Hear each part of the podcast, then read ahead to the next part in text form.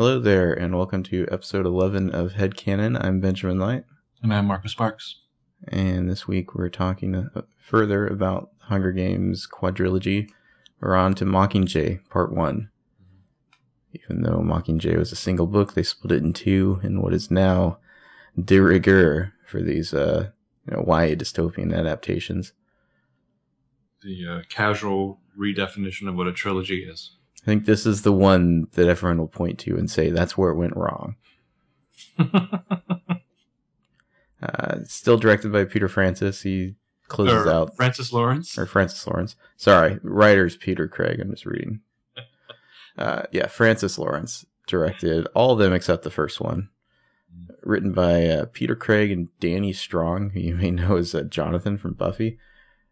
Who's now a big TV guy. Yeah, he's a big TV producer. He co-created Empire. Um, Suzanne Collins has an adaptation credit, which I don't even know what that means. Hmm. Um, but sure. Uh, November 21st, 2014 was when it was released. The interesting thing about the Hunger Games is they just pounded these things out super quickly. Uh, after the first movie, there's an 18 month gap, which was basically just because they didn't know how big it was going to be. But as soon as they did, they just like cranked them out like one, you know, boom, boom, boom, year after year after year. I think we're also forgetting on the acting side. Uh, Danny Strong was not only great on uh, Buffy, he was also On great Mad. Gilmore, Gilmore Girls and Mad Men. Um, yeah, I saw this movie last year in the theater opening weekend. I was surrounded by children, and I thought, "The fuck are you kids doing here?" Oh, why don't you uh, move right into your opening statement? Um, yeah, like, this is the third movie in the tale of Katniss, the girl on fire who hunted animals for food, was drafted to hunt humans like animals in something called the Hunger Games. And this is the one where we're fortunate enough to watch her and other rebellious heroes watching a lot of TV monitors and getting a lot of traction out of her reflection. I um I enjoyed this movie more on this rewatch because I think I know part two is coming in a week. Hmm. I remember not being thrilled at fucking all uh, when I saw this last year in the theaters. Um, and I'll just say that you can tell a lot because the way the movie starts, the last line in the opening before you see the title card is uh, I wish she was dead and we were all dead too. Boom, Mockingjay Part 1. Welcome to the Hunger Games. And I was like, shit. Well, it's like, I wish we were all dead too. It's like, yikes. Life of the party, that one. Mhm. Um, yeah, so we're we're going deep underground in this movie. That's all I got. All right. Yeah. This movie is just really weird. Um, I, mean, I guess this is what you get when not only are you splitting a book in half, I mean, it's really more of like a third too, but the book that they're working from just goes completely off the rails. I can't remember the last time I read like a, a closing, you know, book to a series just completely honk it the way this one did. Mm-hmm. Um, I, I there are not many people I've come across who actually liked Mockingjay the book, and even even though this movie the the parts of the book it's working from are like the more stable parts, I would say Mhm. it just makes for a really weird movie. I wouldn't necessarily say it's bad. It's just Mhm. very odd and off putting. It's it's like as though you made a movie out of like the first three episodes of a Game of Thrones season or something. You know, it's like there's no real three act structure happening. They're they're trying, but there isn't one. This is definitely like uh, a bottle episode of the Hunger Games show that never existed. Well, and the, your lead character is just a disaster here. Like everyone around her is getting annoyed at her because she's just like PTSD constantly. Mhm. Um, I mean, I I kind of think just more for the book than the movie. I, I think this is what you get when a writer starts worrying a little bit too much about like being too realistic to the material, Mhm. like at the expense of the story.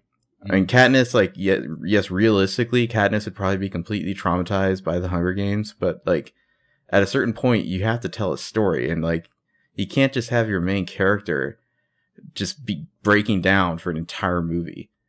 Like, it just doesn't work well. I don't think. Um, Well, I mean, she starts the movie like feral, basically, and she ends on like a complete emotional breakdown, and there really isn't much of an arc between the two.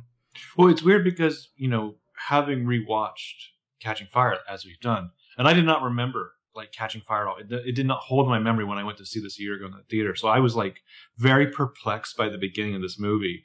But she seems angry and righteous at the end of Catching Fire. Mm-hmm. She seems like the saddest bastard in the world at the start of this one. Yeah, and it doesn't really go anywhere from there. I mean, No. it's not. It's just not a very fun time at the theater, and yet I think when after we see Mockingjay Part Two, I won't be surprised if we will be able to look back and say this might have actually been the better of the two movies material wise. I mean, the next one's going to have a ton of action and be a complete clusterfuck Mhm. uh, if they're going on the books at all. Mhm. Uh, I mean, I don't know. Like Suzanne Collins, it was like she suddenly started to hate all of her characters while she was writing Mockingjay, and it's just like such disdain.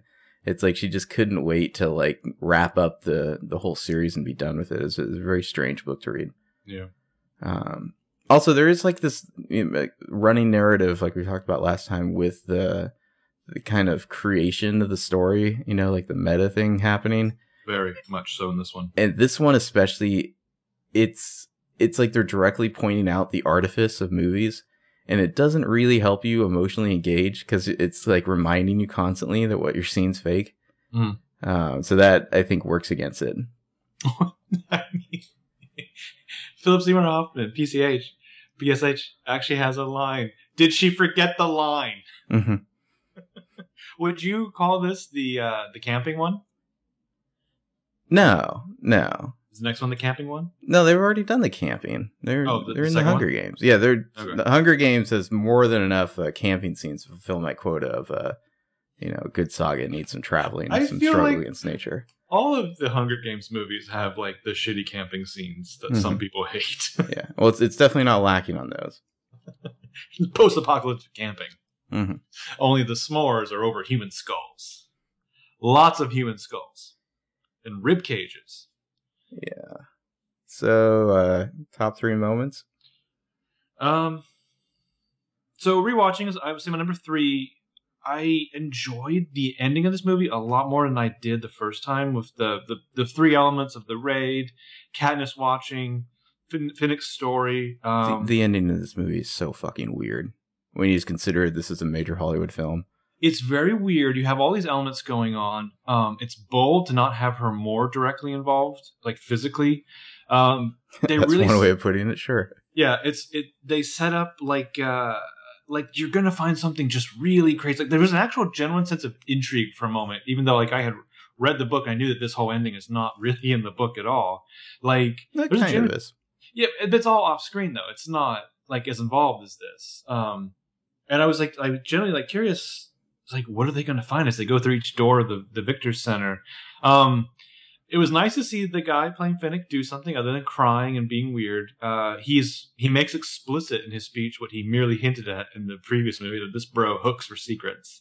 Um, but I thought it was an interesting detail of if his story about Snow selling his body is true.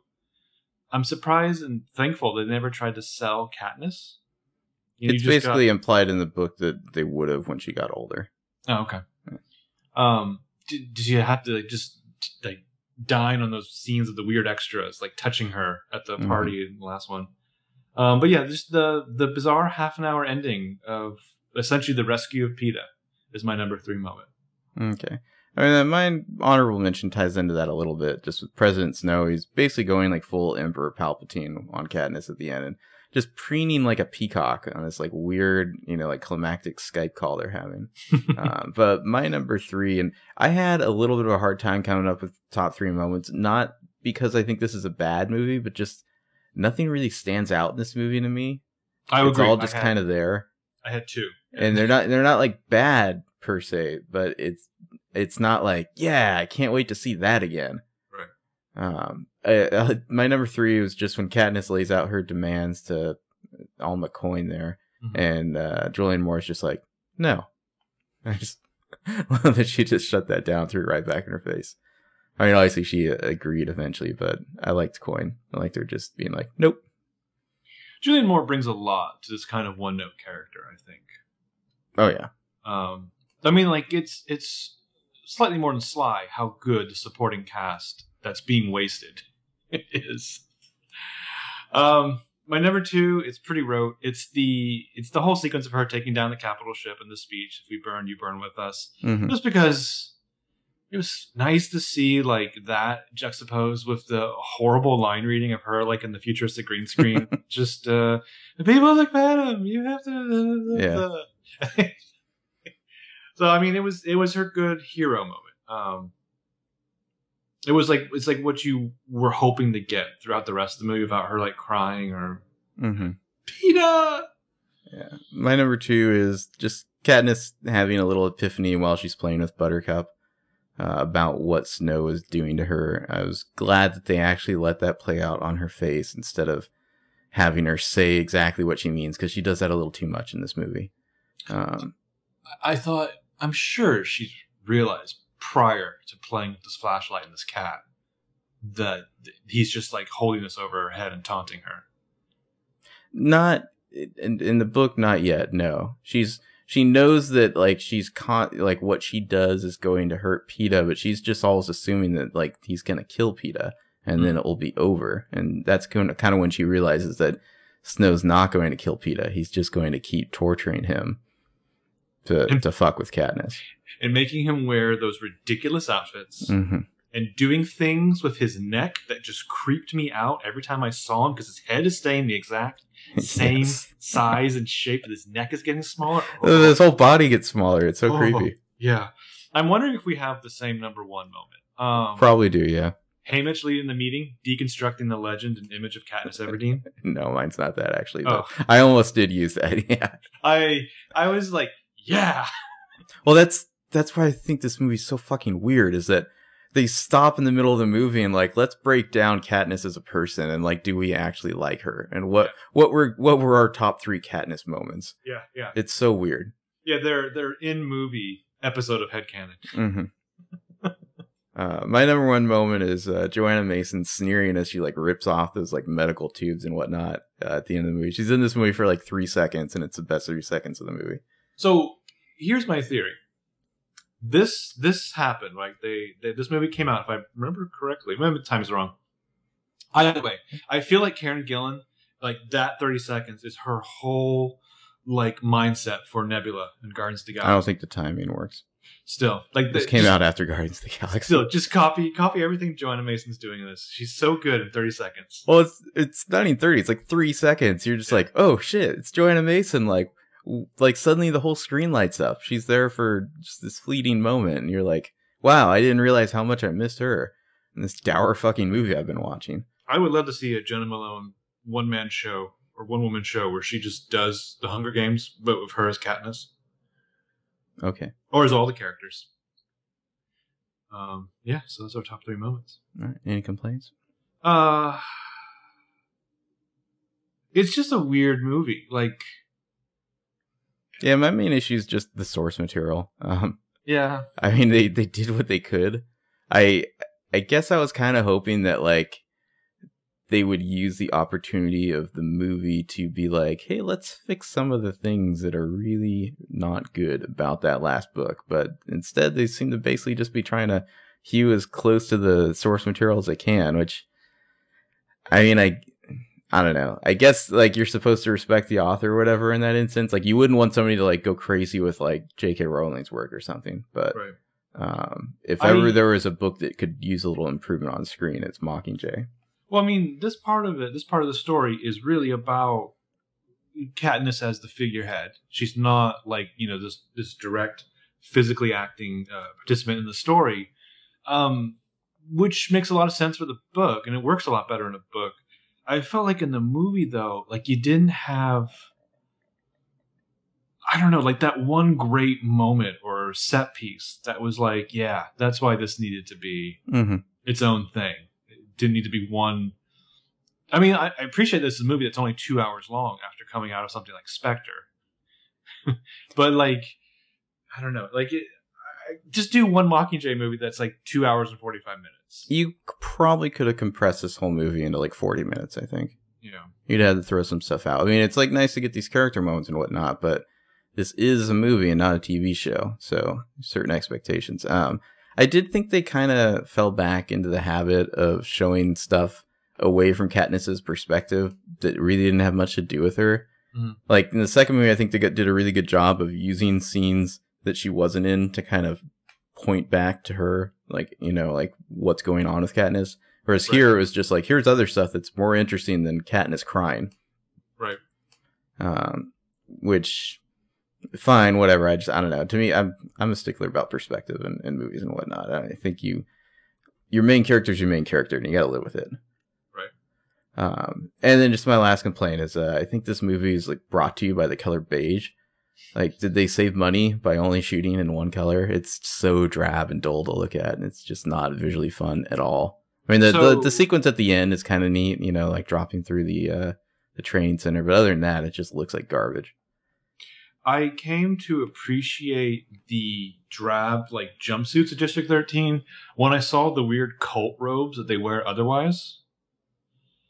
Do they have robes? Yeah, well like I mean, like the medical outfits? but it's like it's like patient outfits but they wear them more like out than it's just I don't know. I just I felt like uh Finnick was about to drink the uh, Kool-Aid and wait for the comet to come every 5 seconds. I, I think that's because he's in like the medical ward, is why he's dressed like that. But I think other people wear them elsewhere in the movie. Who I I'm going to presume are not all in like a day pass from the uh, the med bay. Hmm. I, I mean, the District 13, the whole the whole set design too is basically like I think you're just Shit. thinking of like the medical outfits that like Prim and her mom wear. Hmm. Because everybody else is just wearing jumpsuits. yeah weird jumpsuits. But it's basically like the whole District 13 is like designed like a spaceship. I guess, yeah. I mean, there's you know lots of. I'm sure they were having fun having like uh I mean, what are they were calling like Metropolis here, a Hmm. little bit uh like some like Brazil maybe having Yeah. fun with the, you know this kind of like awful dystopian underground city things and whatnot, but it, it's not.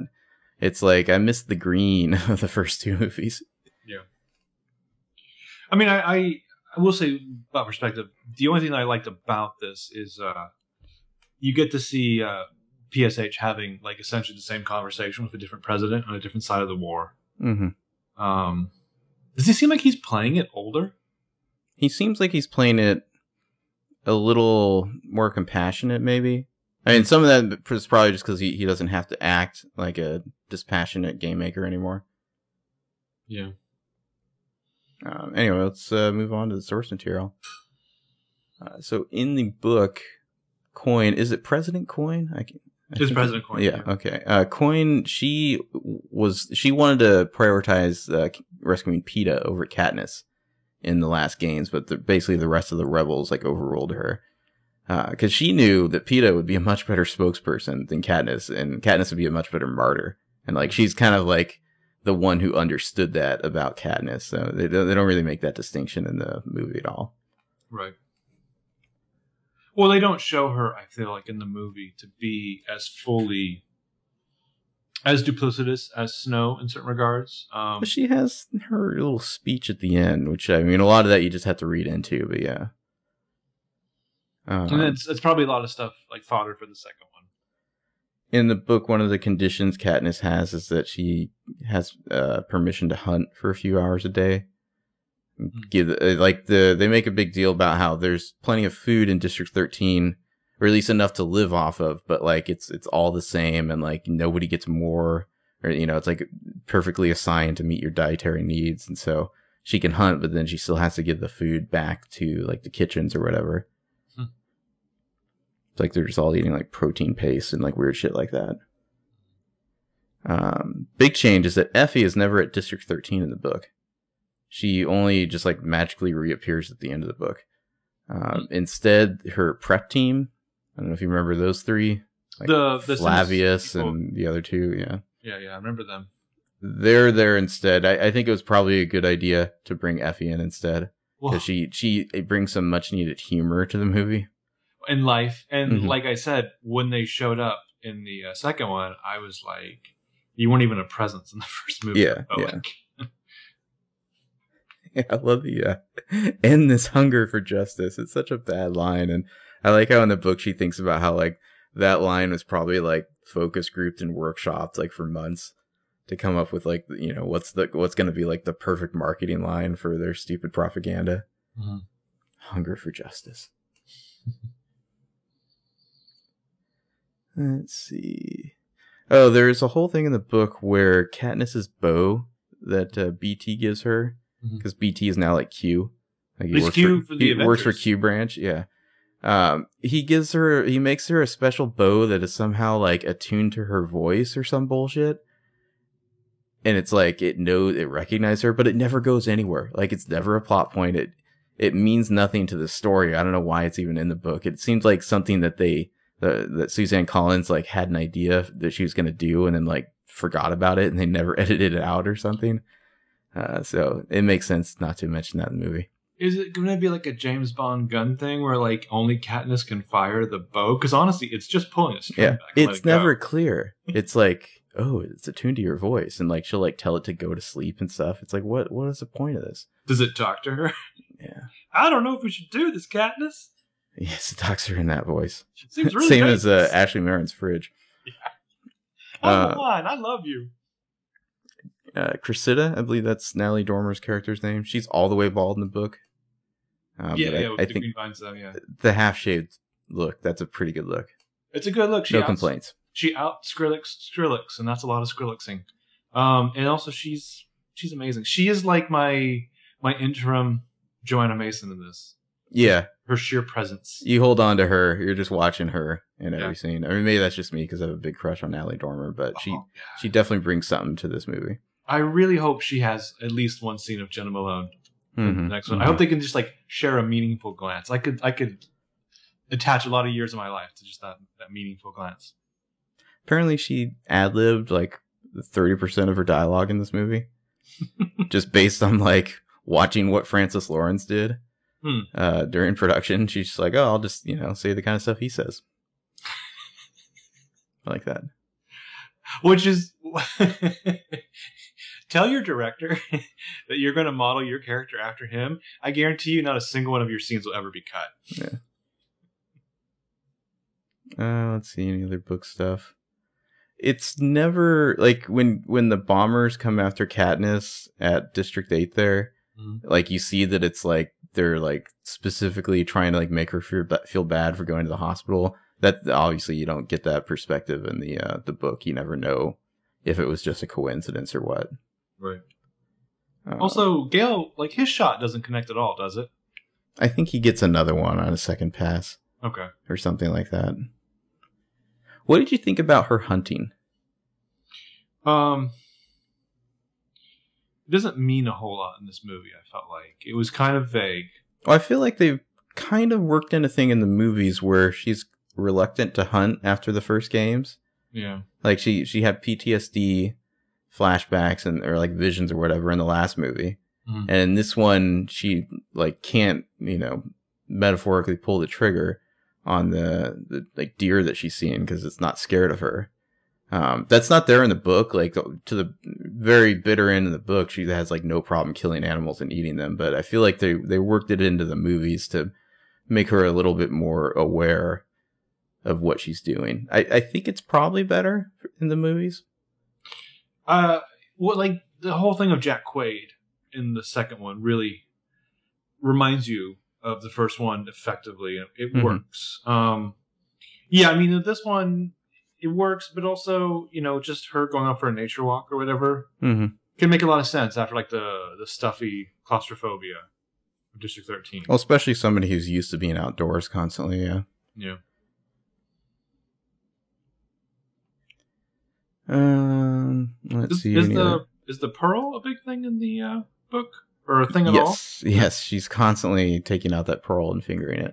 Okay. because that's that's her Peeta, you know. Mhm. Um, I mean, they I think in the book they do a lot better job of making it implicit that every propo she does is just visiting more pain and death on Peeta, uh, and she's like losing her mind constantly. Mhm. And we get that somewhat in the movie, but it's you know it's easier in a book to communicate that. And that's not the parts of the book that bother me. Yeah, I feel like it, to me the the book went off the rails once Peter comes back. yeah, yeah. Really, we're not even off the rails in the book yet in this movie. Um, what did you think about the song? Um, I thought it was a weird single for the revolution to drop during the middle of this war. Um, I just love in the book. There's just like several pages of Katniss like interpreting the lyrics of the song. yeah, and you're like, wait, I'm, I'm reading a 17 year old interpret song lyrics. What am I doing with my life? Katniss is 33 in the third. Yeah, it's. Mhm.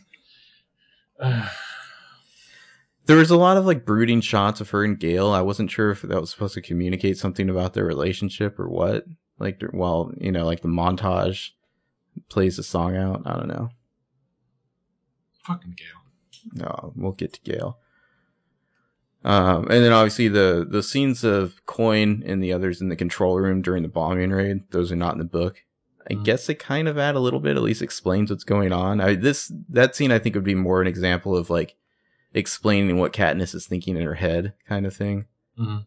Um, kind of stuff you need to show to make sense of the narrative, as opposed to like let's just sh- go show like the lumber people rebelling because Katniss fucking- is boring.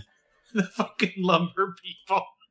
Their plan of like ambush was That's- bad. That's a lot of like people who die. You've all got axes in your hand. I'm just saying. Why don't you just turn around? There's more of them Yeah. than the uh, the peacekeepers. They could have just like jumped at them. They didn't just have like to give the signal and everybody just like turns around and buries an axe in the peacekeeper's neck, you know? How about, how about we just let like 30 of you jump in front of the bullets while five of us climb up a tree?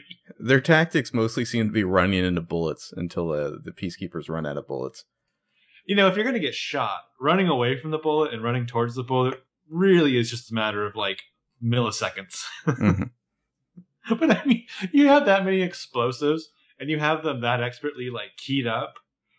Why does it involve you walking like three miles into the woods? what if fish- like like I don't know, like would you be expected to go up the trees at some point anyway? Like Yeah. maybe just like wait for a good opportunity to like you know get a surprise attack and and then try to finish them off. I don't know. I didn't like their tactics. It was it was dumb. Yeah. I guess again, they're the military strategy from lumberjacks. What are you gonna do? All right. Well, let's uh, just move into some general discussion here. Uh, I was is- very I was very curious about the subterranean engineering of 13 and its like power sources and stuff. Like It's, that had to all be in place before, right? Yeah, yeah. This was like an old like like nuclear facility or something or other. I thought the gigantic like open shaft down the middle seemed wrong to me from an engineering perspective. Like if you somehow got like a like a bunker buster bomb through that, it would go like all the way to the bottom. You Yeah. know? And then everything would just fall down. Yeah. Yeah. It seemed right from a Death Star perspective, though. Speaking of Death Star, you know, it's Katniss is joining the rebellion now. You're like, oh, so she's gonna be like a general or something, right? Wrong. Like, she, when, she gets when nothing. Han shows up and he's immediately a general, and Yeah. shows up he's immediately a general, and Leia shows up and she's immediately a general, except for poor Luke, who might be the most effective. He's a commander. soldier. Yeah. It's just a commander. Well, it's like they don't give her an X-wing. They don't even give her a rank. They're just like you're this weird, like feral, annoying teenage girl that we ha- we have to put up with. Well, as we learned from that from that photo, uh, President Snow is part of the rebellion in uh, Force Awakens. Mm-hmm. I'll bet they made him a general. Yeah. So is uh, Carrie Fisher's daughter. She's there. I bet she's a general. Katniss just an annoying complication. It's it's on the one hand, it's like, well, yes, in a real rebellion, I'm sure that's how it would be, but it's like that's not a lot of fun. you No. know? Like this this whole series is so weird. It's like, hey, we're gonna like you know have like a for once in our lives like a you know a female action hero lead of this movie, and we're just gonna shit on her constantly, Well, and, and so nothing's gonna be fun for her ever. speaking of shit, Mhm. They act like Gale is now a military grunt expert, Oh, not some overzealous mine worker. Let's be honest. They made him a general. he totally just leveraged his relationship with Katniss to get more prominent military billing, right? Oh yeah. And was he just like, I have some conditions too? Oh, I mean, technically, he like you know led the survivors of District Twelve or whatever, but yeah, he's not even as good a shot as Katniss is. He uses a crossbow. That's all I'm saying. You know how I feel about crossbows. and everyone else is like, you know, we have high powered uh, machine guns here. You Mhm. sure you don't want just like a fucking crossbow? Well, he's got to like tie you know tie in with what Katniss is doing. They're you know weird propaganda. Well, I feel like he's totally trying to edge her out too, as like the hero of the uh, the propos as well. Mm-hmm. Oh yeah, he starts a grandstand a little when he's telling his story. He's like, oh, I could have saved more, and it's like, whoa, settle down there. This Yeah, isn't Schindler's List. the the girl in the red dress showed up. Yeah. I like how they're pretty much exactly using the Quinjets from the Avengers. Basically, yeah. I mean, you could make the argument uh, that this is uh, this is like the the world where the Avengers lose, Where we all lost, yeah. and they're not avenging it properly, like uh, Tony Stark advised in the Avengers movie. Mm-hmm.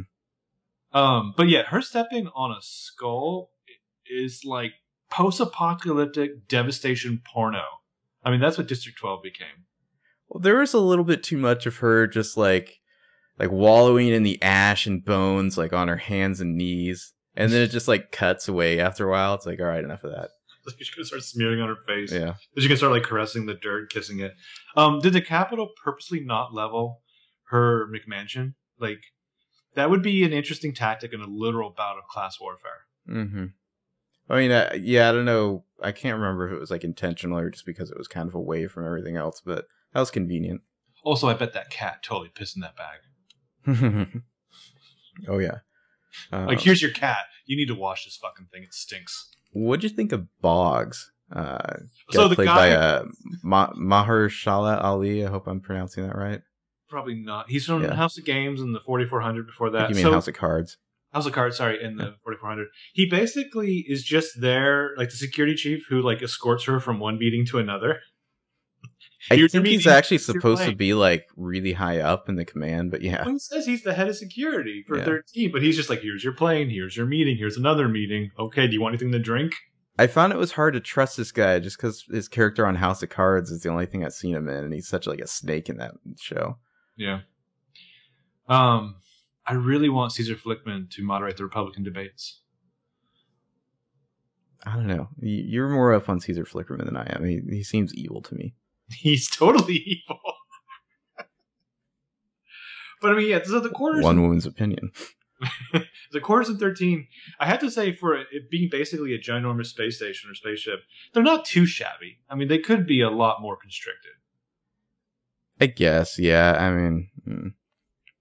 um, what do we got here? but don't you Did feel like the movie gets a shot in the arm when effie shows up It does. Uh, before we get to that, there's the coin. Like, kind of, she basically gives us like the the verbal previouslys.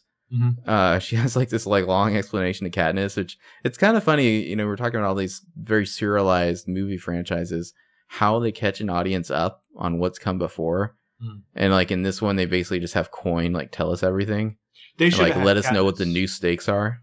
They should have had Katniss have like a dream sequence or something i felt like She did. a better one Yeah, She had dreamed of Peeta coming to.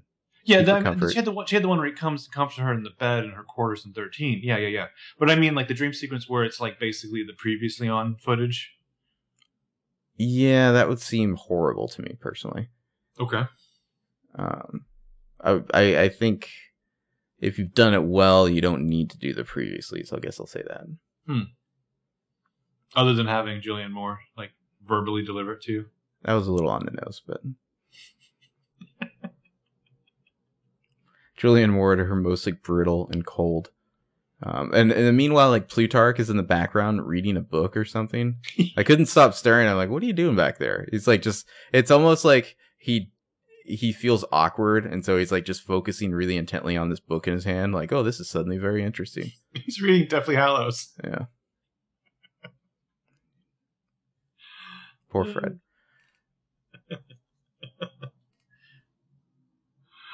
He's just like fucking Mundungus.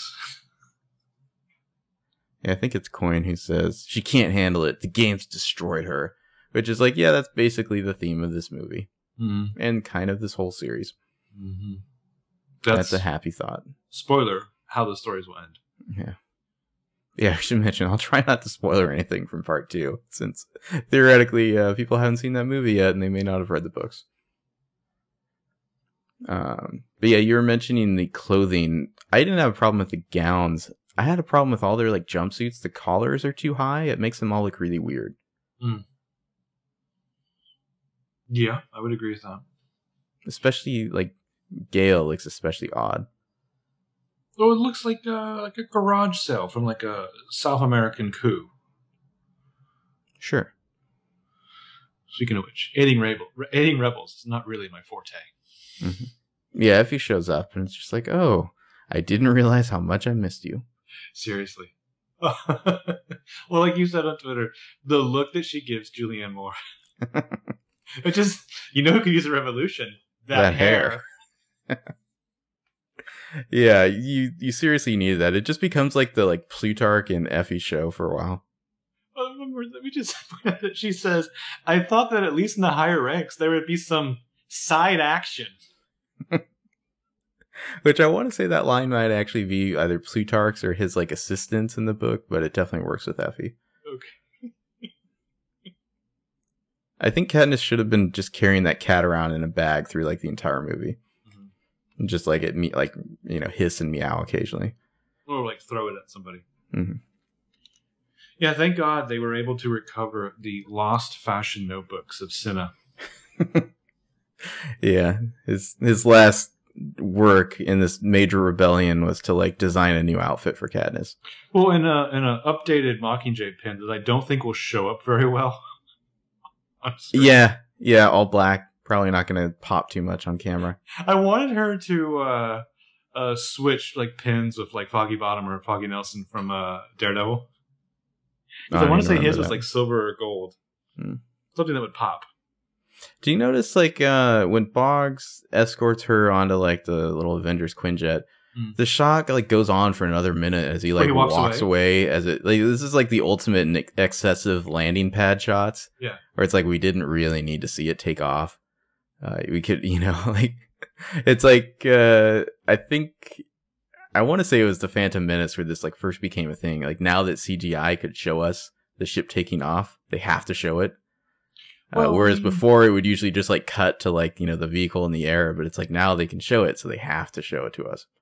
I think if anybody from the production team tells you that, oh no, we weren't padding everything out as much as possible, they're lying. Oh yeah. Like the whole blowing up the hydro station, like Once again, bad tactics. yeah, I mean, I think they all just like got swept away by the flood that, that thing caused, right? yeah, you, they, they all died moments Mhm. later. They're like maybe a Heroes! 10 second fuse, maybe maybe a minute fuse next time. Yeah. My notes just say Katniss is sad and there's a lot of rubble and ash and J Law is laying it on a little thick. Oh, the Hollywood grandeur of those propaganda ads. What did you think before we get to the propaganda stuff? What did you think of Snow's speech that he gives after the very tropey like being, cut shaven scene? Eh. Um, let me also just say that I fucking hate Robert Knepper. Creeps me out. Of course, he's Snow's top military advisor. Oh, is he the the other guy? Yeah, he's like the, the general guy, whereas the woman's like the the speechwriter, the I can't- political advisor. I can't trust that lady either. She cheated on Saul. Yeah, seriously. Uh, but yeah, his speech not very convincing. His whole like heart metaphor. Hmm. It's like, uh, but the districts don't get shit from the Capitol. You know, Right. it's like it's a one way relationship. Yeah. We're the heart, and you're basically all the colon. hmm Um, Oh, and Peeta's collar.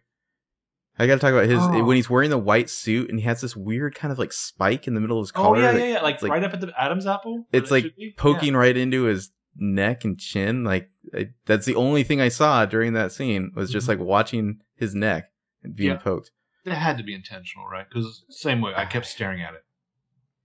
Oh, you know what I did like was when uh like Snow says that like all all imagery of the Mockingjay is like you know an act of treason or whatever, and like his granddaughter starts undoing her braid. he should have then like pulled out a gun and shot her in the head. I'm serious. Yeah, that's how that's how serious I am about That's this. how I roll. I'm Donald Sutherland, so you believe this. hmm Uh, you just got me thinking, like, how great would have Mandy Patinkin been in like any role in this movie? He would have been a cool Plutarch. My name is Plutarch Heavensbee. You killed my family. Prepare to die. hmm Yeah, that fucking spike. I'm watching it right now. I mean, jo- Josh Hutcherson, a little bit of a raw deal in this movie. Yeah. They're just like, we're just gonna film you in front of a green screen so we can keep shrinking your body, and it's gonna look so freakish by the end of the movie that audiences will look away in horror. So I hope you weren't trying to be a sex symbol or anything. Well, I mean, Peeta as a character, this, this the book and of course the movie, it breaks one of my personal storytelling rules. You never brainwash your main protagonist. It's just it's never fun for your main characters that you like to not be themselves. Mm. Like, do you remember when the in like True Blood, I think it was season four, where like the whole season, like Eric was like like had amnesia or whatever. That's Well- never fun. Like you do that like briefly for in a comic aside or something, but like nobody wants to see a character they like suddenly not be themselves. I, I agree with you, especially with that example. I know a lot of people, the Eric fans, would disagree with us just because copious shots of him, like his ass. How could you like- be an Eric fan and like that though? I mean, other than just like the nudity. I think that's one of the last things that got carried over from the books. I'm just saying it's, it's never a good idea to to fuck with a character like that. Yeah. As we'll see more in the next movie. Ugh. Real or imagined? Not real. Um, so let's talk about the very awkward propaganda sequence. So I feel like the Rebellion's ads get both silly and way too meta when the Mockingjay graphic pops up at the end. And it's the exact same one that they use in the trailers. Well, it's like they're not That's only- weird. It's like they're advertising a movie that you can not only see but die in. Mm-hmm. Well, and it, I mean, there's like this German of an idea here about how like Katniss has, she's being prepped and manufactured for the rebels, just like she was in the Hunger Games. And, you know, it's kind of like, you know, they're not that different or whatever. Right. I don't think either the books or the movies really executes it very well. It's like I, I kind of see where they're going for, but I don't think it lands. Um, but then that the sequence where they have her in like the weird, I mean, it might as well be a green screen room. Um, and they're like showing how awkward it is to film stuff like in a, in a, you know, boring environment and then put stuff in behind it. It, it, it's interesting, but to me, it's like, I don't know how you don't think about the making of this movie at the same time when you're watching that and thinking like, oh, I bet all these action scenes of Katniss, like when she shot that helicopter or jet down, she's probably in the green screen there too. Yeah. Um, I I, just don't know. kept It like breaks the immersion in the movie. Like you don't want your audience to start thinking about that. I guess. Well, I'm staring at the uh the overlay green screen image from the one where she's like flubbing the ad, and I'm Mhm. thinking to myself like, did they shoot these extras separately? Are they CGI? Can they do that? Do they have like a whole ILM down in District 13? Yeah, they've got some serious uh, computer graphics artists down in District 13 there. Is that like stock footage or yeah? Yeah. Um, oh, and then like uh, J Law's wearing a wig through this whole movie too. Like it just adds to the artifice of everything. Yeah. Whereas Natalie Dormer wouldn't shave her fucking head. Mm-hmm.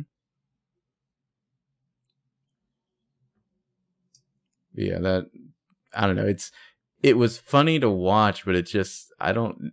It's it's bold. I'll say that to like right in the middle of your big budget like Hollywood movie, be like, hey, look how fake this is. Yeah. But it kind of seems like the the movie wants to have its cake and eat it too there because it's like, oh, Katniss, like we have a, a new outfit and bow for you to like do propaganda stuff in, but it's also real and you get to be a badass with it. Now go by the action figure. Mm-hmm. I mean, they were like they were like this close. I feel like to having a scene where like Coin and, and Plutarch have her approve action figures. Uh huh. Yeah, yeah. Like lunch boxes.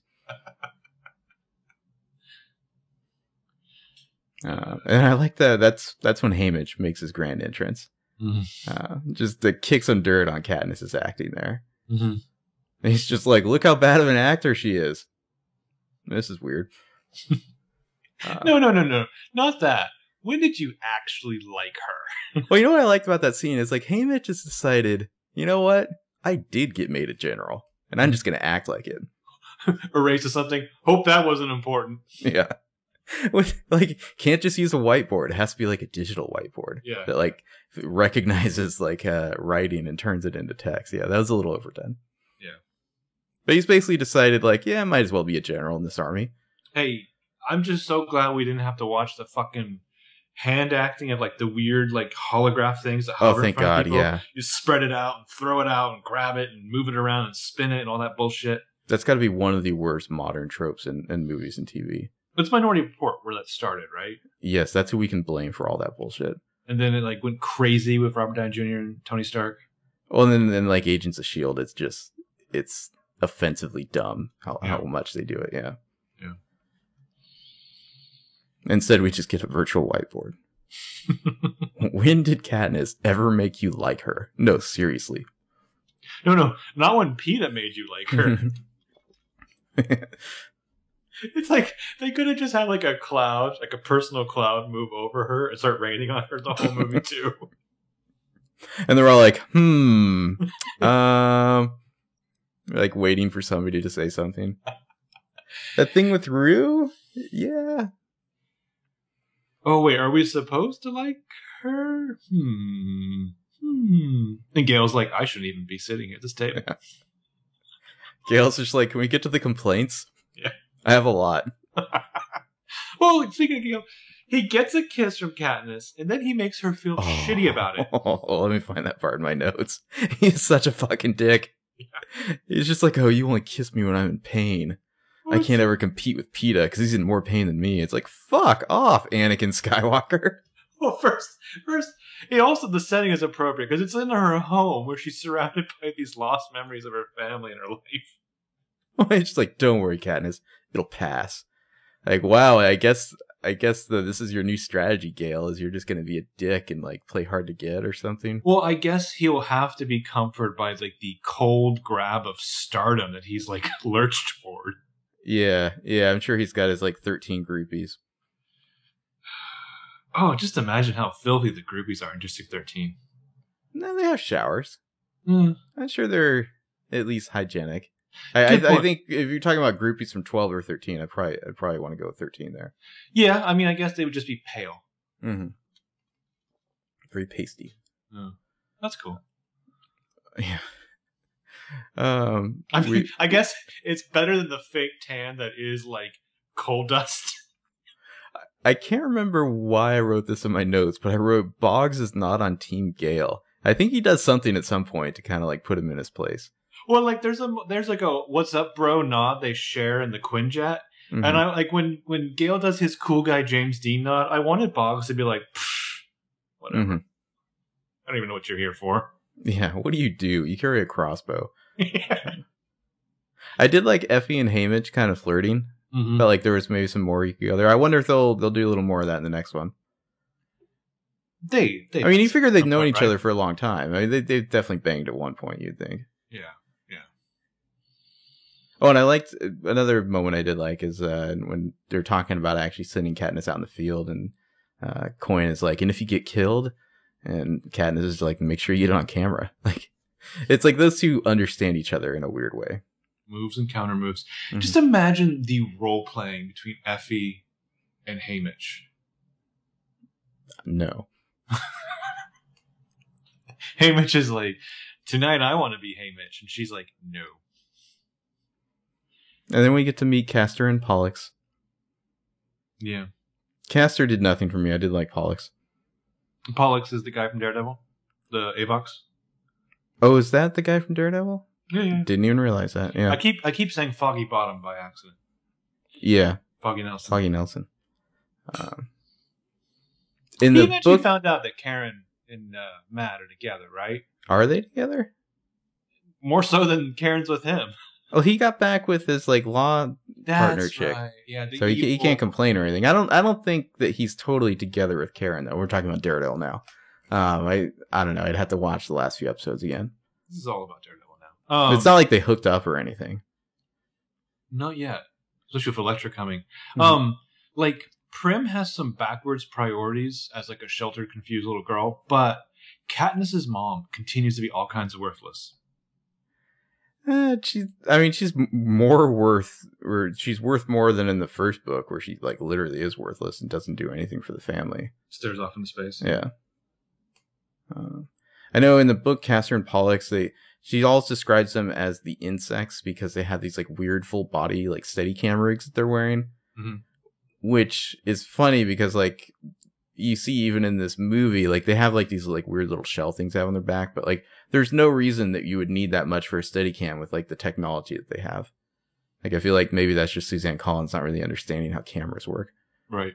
Well, so basically they had like a camera on either side of their head, Mm-hmm. And like Natalie Dormer had the uh the dailies. on an Well- iPad in front of her. You know, this movie has too many characters. That is one of the issues with it. Some of them probably could have been cut. Like Natalie Dormer's assistant, I think his name's Messalla. Like, there's no reason for that dude to be in the movie. Well, yeah, she has an assistant and two cameramen. Yeah, two cameramen and an assistant. Which I kept thinking, like, so this basically became documentary footage because during the point where like Gale and Katniss are talking, and then the whole like "you burn with us," like you're getting both cameramen in the shot. They're in the fucking shot. That drove me nuts. There's a couple editing things in that sequence um, that it just made it seem like I don't know. They're like 180 degree rule. Like there's some issues there. When her and Gale go up on the roof and they like shut the, shoot those planes down, Mhm. doesn't it seem like the planes then crash into the hospital they're trying to protect? Yeah, I I glanced at my phone for a moment, and I was just like, is she the one who's really responsible for the bombing of the hospital? I don't think it's supposed to be that way, but the way it's edited, it kind of seems like yeah, like oh you fucked up, Katniss. You thought you were gonna be a hero and shoot a plane down, and it crashed into the hospital. Which instead. wouldn't that wouldn't that send like be a much more accurate message? that, Yeah. like, you did something that caused their ship to crash in the hospital. Now you're going to take credit for the fact that they bombed the hospital. Hmm Yeah, the editing on that was weird. And then when she's giving her big speech to the camera, and suddenly she just turns around and starts facing the other way and talking. It's like, what are you doing? Who are Yeah. you talking to? Yeah, It's like, oh, there's another camera guy right behind you. So I guess you're both in the shot now. but like, yeah, there's no there's the director and the other Mhm. cameraman in the background. And Natalie Dormer, I You're just feel gonna like, like she's- drop a boom mic into the middle of the frame too. Like, what are you doing? I feel like Natalie Dormer's character was just like one of my conditions was nobody knows I'm doing this right. yeah, now I can't go back to the Capitol. I feel like I've had enough of the. uh There's an explosion, and then it's like nothing but ringing noises on the soundtrack as people Yeah. gather their uh their their wits about them. Like that was executed so perfectly in Saving Private Ryan, and it's just getting ripped off ever since then. I didn't mind it in Children of Men. Oh yeah, well they had a good line about it too. Yeah, You know? yeah. but I mean, combining you know Speaking our, of Julianne Moore, our loves of Cuarón and Julianne Moore. Man, I want to go watch Children of Men again. I kind of want to watch Boogie Nights now. The It's on Netflix now, guys. Phil Seymour Hoffman and Julianne Moore there. Fucking idiot. Fucking idiot. Yes. No, I'm sorry. Can I just say it's funny you say that because we should be in a band. Speaking of the camera too, there are a couple of weird shots where it's like it'll be the smooth pan across, like watching them like run through the building, you know, the warehouse or whatever, and then suddenly the camera starts moving, like kind of like shaky handheld following them. It's just weird. I, I don't really like that style, I guess, where like you don't know it's a handheld camera till it starts moving halfway through the shot. It's just strange. Well, it's a dangerous reminder of the first movie. Yeah, yeah, really. It's like f- flashbacks. PTSD from Hunger Games Part One. And then Katniss shoots down a plane and it destroys the hospital she was trying to protect. mm-hmm. It's the price of war. Yeah, you mentioned the uh the the music tone is like straight out of the trailer. That is just a step too far, I think. Music. Oh, oh the. uh In the propos, Yeah, they yeah. use like the same whistle. Like that to me is like it's like you really want to remind your audience that they're watching a movie right now. You you want to take them out of it as much as possible. Well, then, I mean, I guess they were purposely. You have to assume they were purposely flirting at that line, but then, whereas that graphic I thought was way excessive at the end of Catching Fire, Mhm. Like it does. They don't use it again until the very end of the credits at the end of this movie, and then they. Oh, is it at same- the end? I, I yeah, stopped watching. They do the it's the same like it's super awkward. Where it goes on for like 20 minutes of yeah, just like just, like, transforming. flexing and changing positions and stuff. Don't know. I kept thinking like, oh, this would be a good idea if it changed into a more defiant position every time, but it's just doing the same thing. hmm I did like there was some good work by Jennifer Lawrence when Katniss is kind of realizing what a tool she's been made of by Coin Mm-hmm. when she's kind of watching the propo and kind of seeing how this isn't benefiting her. Obviously, it's benefiting Coin. Right. Um, yeah, I'm just looking at my notes here. Oh, um, when they're doing the shot where Gale's like telling his story about what like a hero he is for rescuing everyone, and like Cressida is just like, oh yeah, it's good. Just get on him, you know, follow him. Like, was he mic'd up? Like, are they getting this? Because he's facing away from the camera. Well- it's like, are you gonna ADR this later? Like, well, like don't I, I was thought like at one point don't they need to pause where they just get like, like microphone background noise. Yeah. All right. Say something. All right. One more time. Yeah, yeah. I mean, it, you know, being a cameraman's not easy, especially like uh, in the in the field documentary like photographer. It's not easy to do. I guess they just have really magical microphones in the Hunger Games world. Well, then they brought back like the super dollied up like HD camera in Snow's like presidential mansion, Mm-hmm. and I thought like, do you, do you even need the Steadicam guys? Like, is, is there like a robot that could do this? just hold up a phone. Yeah. Nellie Dormer's just got like an iPhone 12. Mhm. She's a documentarian. Uh, I thought it was funny that the Capitol's like signal blockers or whatever bullshit technology that was Mhm. seems to like use the same technology as like the Nakatomi Plaza vault, where like you just cut the power and suddenly Yep. you're in. Yippee ki yay, motherfuckers! Mhm.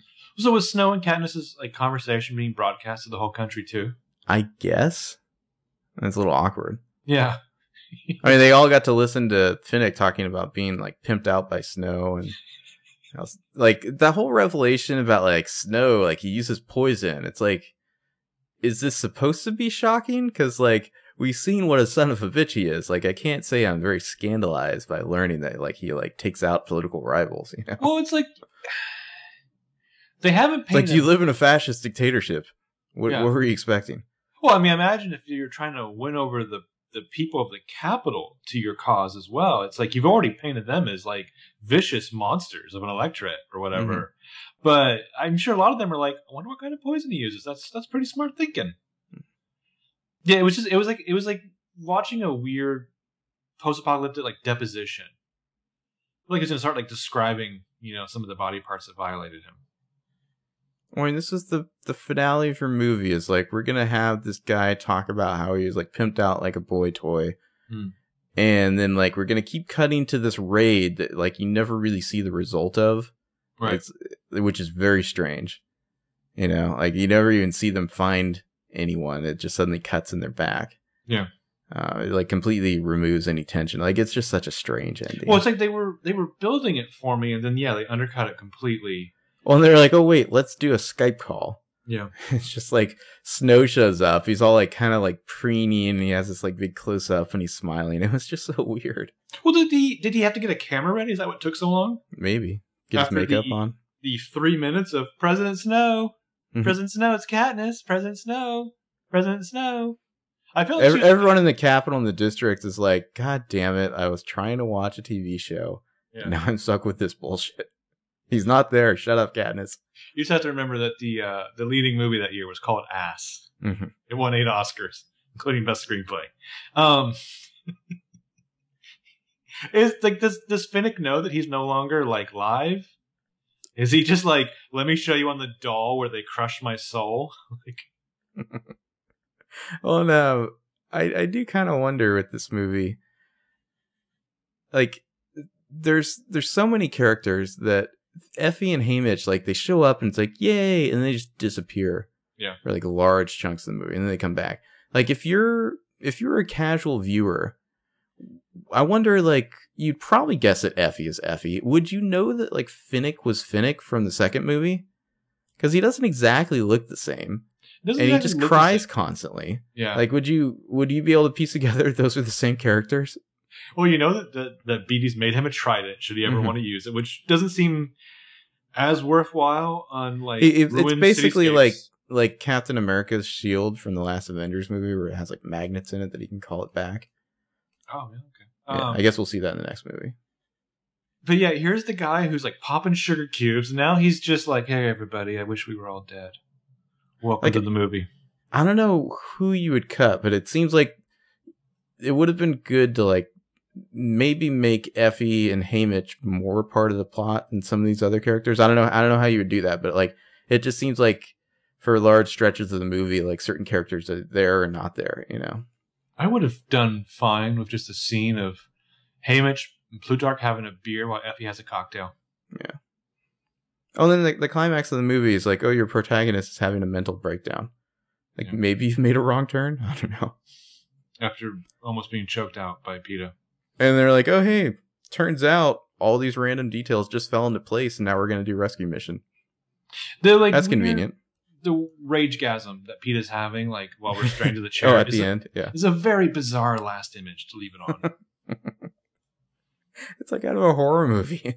yeah, it is. It straight up is. Like you almost would have been better off like cutting back to Jena Malone, just growling at the audience. hmm Also, there's something like I don't know. Like I feel bad for uh, uh, Philip Seymour Hoffman when he's just like, it's called hijacking. Like he says it with a straight face that I don't think it would be possible for any other actor. That's why they gave that line to him. Yeah, They're like, "This guy's good. Trust me, he can sell it. He's got an Oscar."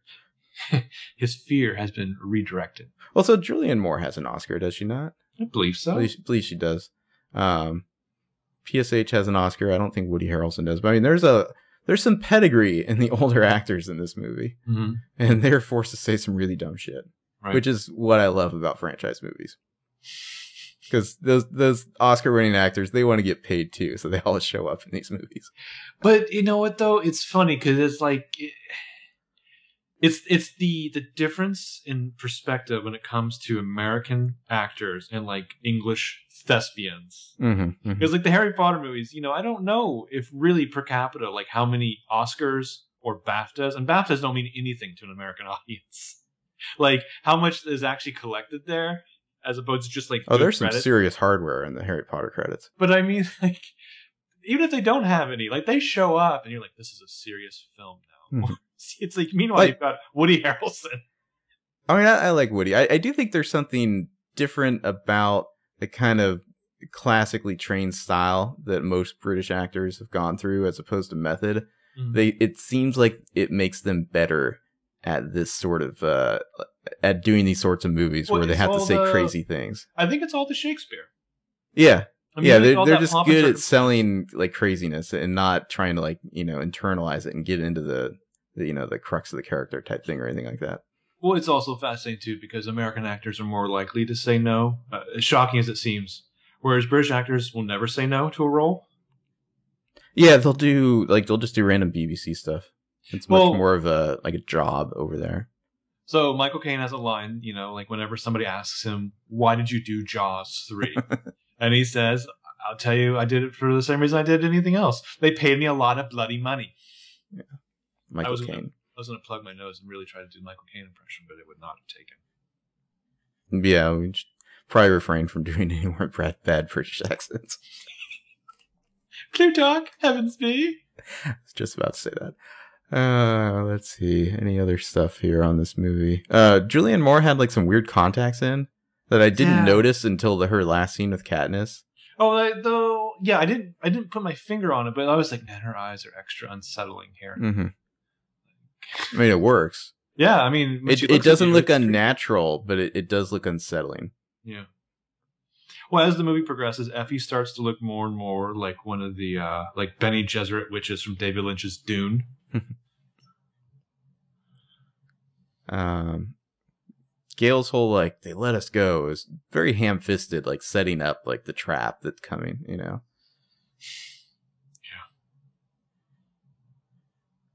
Yeah. Um, and then w- Coin's speech at the end. I guess that's showing us that like she's ascendant now, like she doesn't really need the Mockingjay anymore. Yeah, I think so. Obviously, you know, no spoilers, setting some things up for the next movie. Right, right. Well, she's she's made a promise to her people. She's fulfilled that promise. Mm-hmm. Um, so yeah, I think she probably thinks that she has some capital to spend. Mm-hmm, mm-hmm. Well, and she's definitely setting herself up as the kind of the instrumental hand in all of this. Like Mhm. she did all this. Yeah. Mm-hmm. And when that anything that Katniss achieved was facilitated by her. Mm-hmm, mm-hmm. I Yeah, I did they think- let her sister keep that fucking cat after all, out of the kindness of their hearts. Like the cat. At the end, especially, I did think there was a little bit too much of Katniss like speaking what her feelings were directly. Mm, Like, Yeah.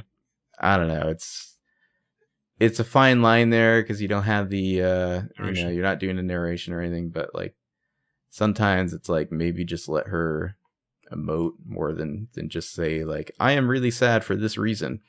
Yeah. Uh, anyway, any other thoughts before we move on? No.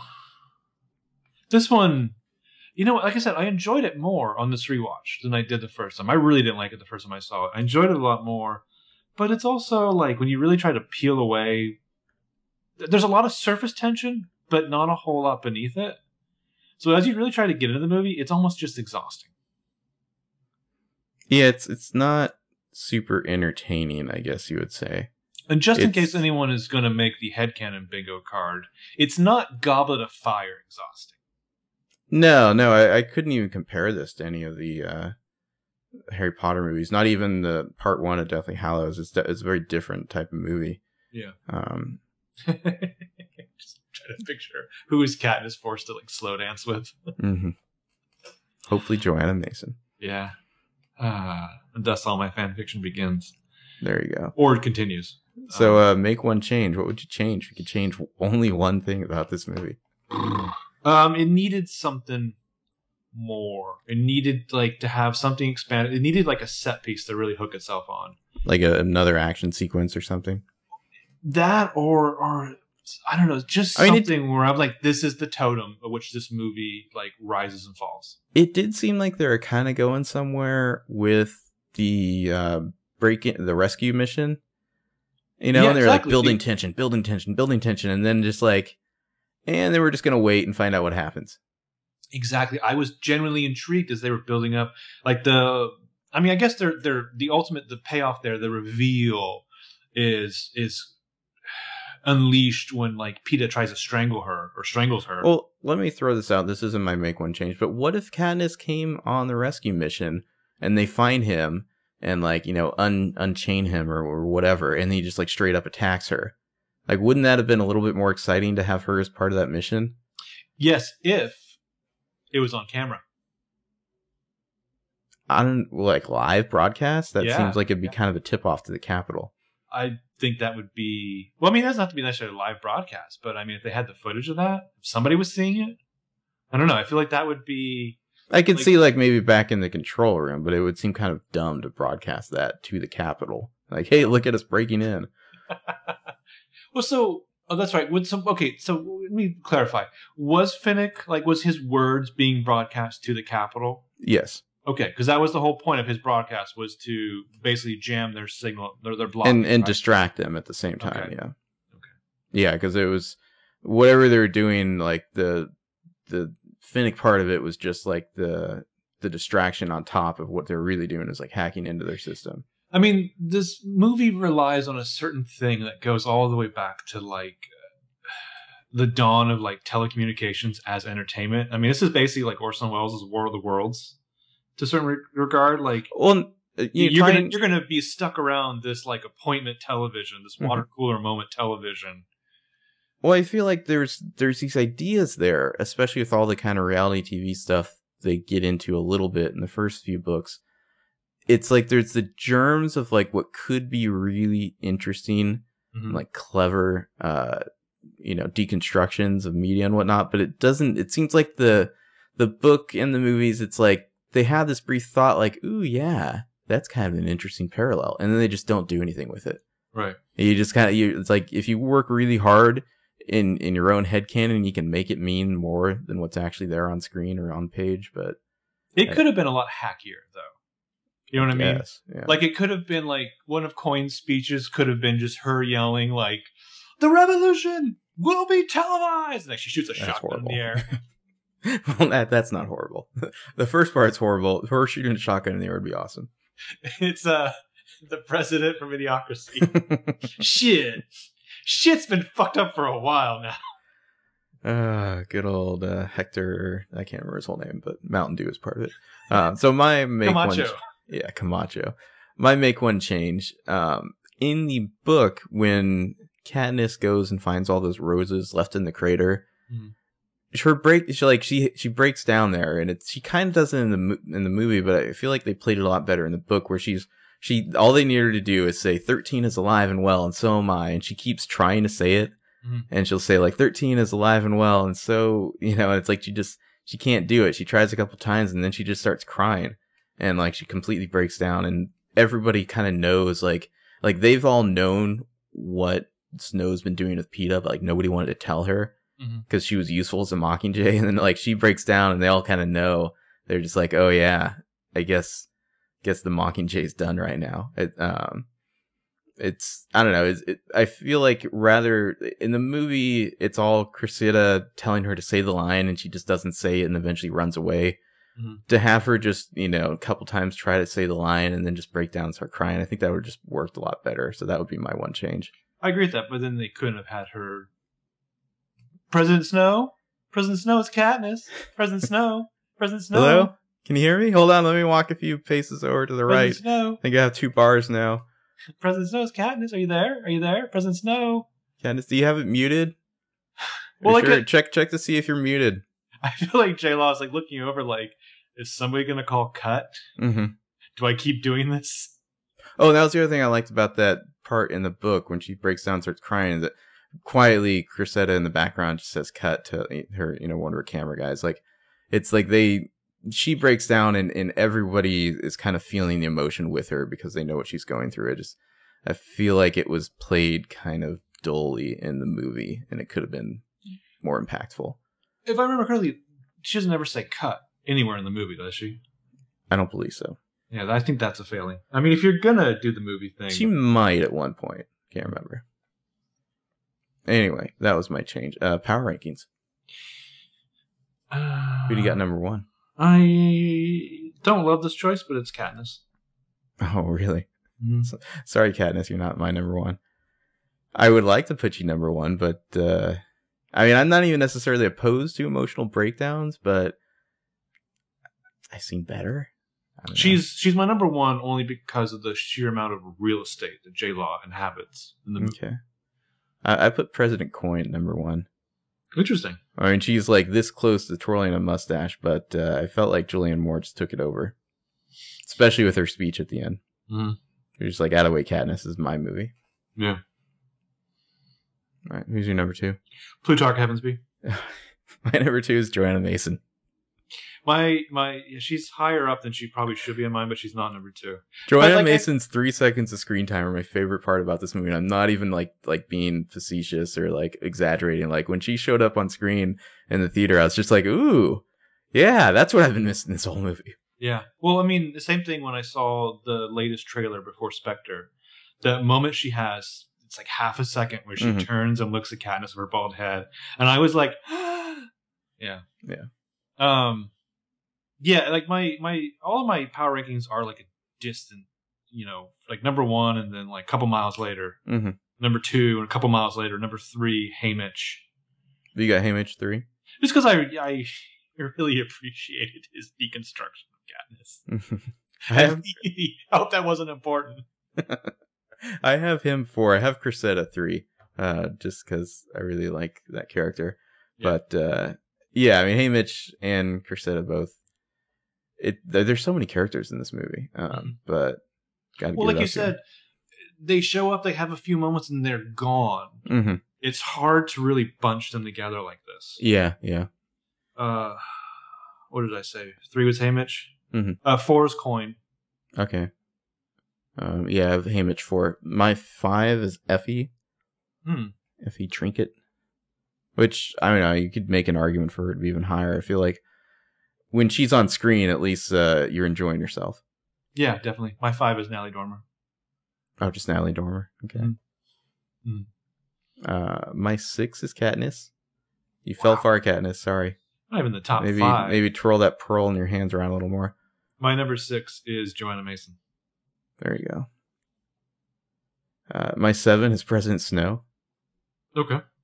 He's like more ridiculous than ever in this movie. Like it really seems like whoever like who does he have like a vice president or like you would think eventually like whoever runs the military or who's like underneath him would be like, "Yo, this crazy old man is way too obsessed with this chick. He's like he's costing us our whole like government basically you know like our nation is crumbling because he's way too obsessed with this teenage girl and like trying to show her up and like you know screw with her boyfriend Well, I feel like okay, so whoever his vice president is, he's either as ruthless as he is, or he's a dunce. If he's a dunce, he's probably he a dunce yeah How does he stay vice president? How do other people not undercut him and take take that job? If he's ruthless, at this point, it's a simple solution. You just wait for Snow to do one of his live broadcasts. You walk in the room behind him. You shoot him in the head, Mhm. and you just be like, I'm taking over, everything's gonna change. You don't have to change shit. Like you buy enough time to like have some peace talks, a little renegotiating, you maintain power, you're viewed as a hero. I think his number two is probably like like in the the mold of a Dan Quayle, where it's like it's like a threat to the populace. Like, how dare you ever imagine assassinating me? You're gonna be left with this idiot. I feel like it's not a perfect uh, metaphor. It's good. It's not perfect because Dan Quayle was so obsessed with Murphy Brown, which would basically be your cat. That's true. That's true. Yeah. uh, who did you have seven? Um, I think Effie. Okay. Yeah. I had uh, Pollux as eight. Wow. Okay. He had a nice little moment, you know. Uh, my number eight is uh, Finnick. Oh yeah, Finnick didn't even rate for me. Sorry, Finnick. And then uh, uh, nine, I have Peeta. I have Beetee as number nine. Uh, my number thirteen is uh, Boggs. Boggs. I had I had Plutarch at ten. Um, I'm gonna guess that none of us rated Gailey either again. Nope, nope. I actually, I actually have BTS ten. Yeah. Yeah. just because I like Jeffrey Wright so much. He's he's just a likable presence in pretty much Mhm. every movie he does. Yeah, definitely. Yeah, sorry, Gale. You're definitely not gonna rank when he starts. It's like, oh, you only kiss me when I'm in pain. Ugh. I just wanted her to like. that was the moment where I wanted the Katniss to die down and the J Law to rise up and be like, "Wah! Call the ambulance! Wah!" Oh, it's like, sorry, asshole. Yeah, Like, however he could have played his cards, that definitely wasn't the way to do it. Like, make her feel bad for showing affection. anyway, um, so that about wraps this one up. I guess we're gonna go see Mockingjay Part Two in the theater, so probably won't have as many notes, but I think we can still have a decent discussion about it. Yeah. Yeah, I won't be able to make any notes because that would be annoying for me to get my phone out in the middle of the movie. Um, I might see it twice. I guess it depends. Like if I hate it, I'm not going to see it again. But if it's decent, I may go see it twice just to get a good idea for how to talk about it. Uh, excuse me, projectionist. Could you pause the movie for a moment? I'm typing up my uh, Mhm. my very important fucking hot takes here. yeah. Very important hot takes like, holy shit, Peeta's head CGI is freaky. I've typed Johanna Mason, but I need to add in the appropriate amount of 15 exclamation points. Could you pause the movie, sir? Yeah. So, uh, you know, I forgot to do this last time. Uh, if you want to get in contact with us on Twitter, we're at HeadcanonPod. Uh, you can find our website page, which is broswatchpll2.com slash headcanon. Uh, we've gotten a few reviews in iTunes since the last time I mentioned it. Uh, we had JB Matheny1128, uh, Kimberly, Catmo, Zion Girl, Brianna L, and all 2185 all five star reviews from them. Really appreciate that. We have 27 five star ratings right now on iTunes, which is pretty awesome for a fairly new podcast. Uh, so thanks for helping us out, helping us kind of grow the website or grow the uh, podcast. Mhm. Uh, definitely feel free to rate or reviews if you want. You got anything for us, Marco? Uh, I just wanted to shout out a few people who've said hey to us on Twitter. Uh, Sarah, who rewatched Mockingjay Part 1 of her adorable dog, and uh, Raquel, who posted a great picture from the set of Catching Fire of Jennifer Lawrence reading Harry Potter. Oh yeah, That made my fucking day. I think it was uh, Order of the Phoenix too. Kind of hard to tell, but it looked like the Blue Book. Yeah, there's like a blue book in this picture. Mhm. Um, I love that so much. Very fitting. And, and as as uh, Sarah pointed out, different Sarah pointed out, uh, you definitely know that you're too old for YA books when you can't stop wondering about the economics of those dystopias. That's true, but I think about that with everything I read. I think that the a truism that someone told me a few years ago that I didn't appreciate to more recently is that as you get older, you really start to ponder about the fucking like engineering of things. Mm-hmm. Mm-hmm. Yeah. Um, oh, did you did you see the new like Divergent trailer? Uh, yeah. It. I, Yeah. Well, because you know the the series basically seemed like it ended at the end of the second one, so it's like this is their way of restarting it in a way. I guess I barely remember the second one. I, I was drinking during that movie. You had like a single beer. It was like a high alcohol content beer. Hmm. Well, it- mostly it just made me drowsy. I think I might have fallen asleep for part of it. No, that was the movie. Yeah, that was the movie. Okay, there's a lot of like uh, Dream Warrior stuff going on.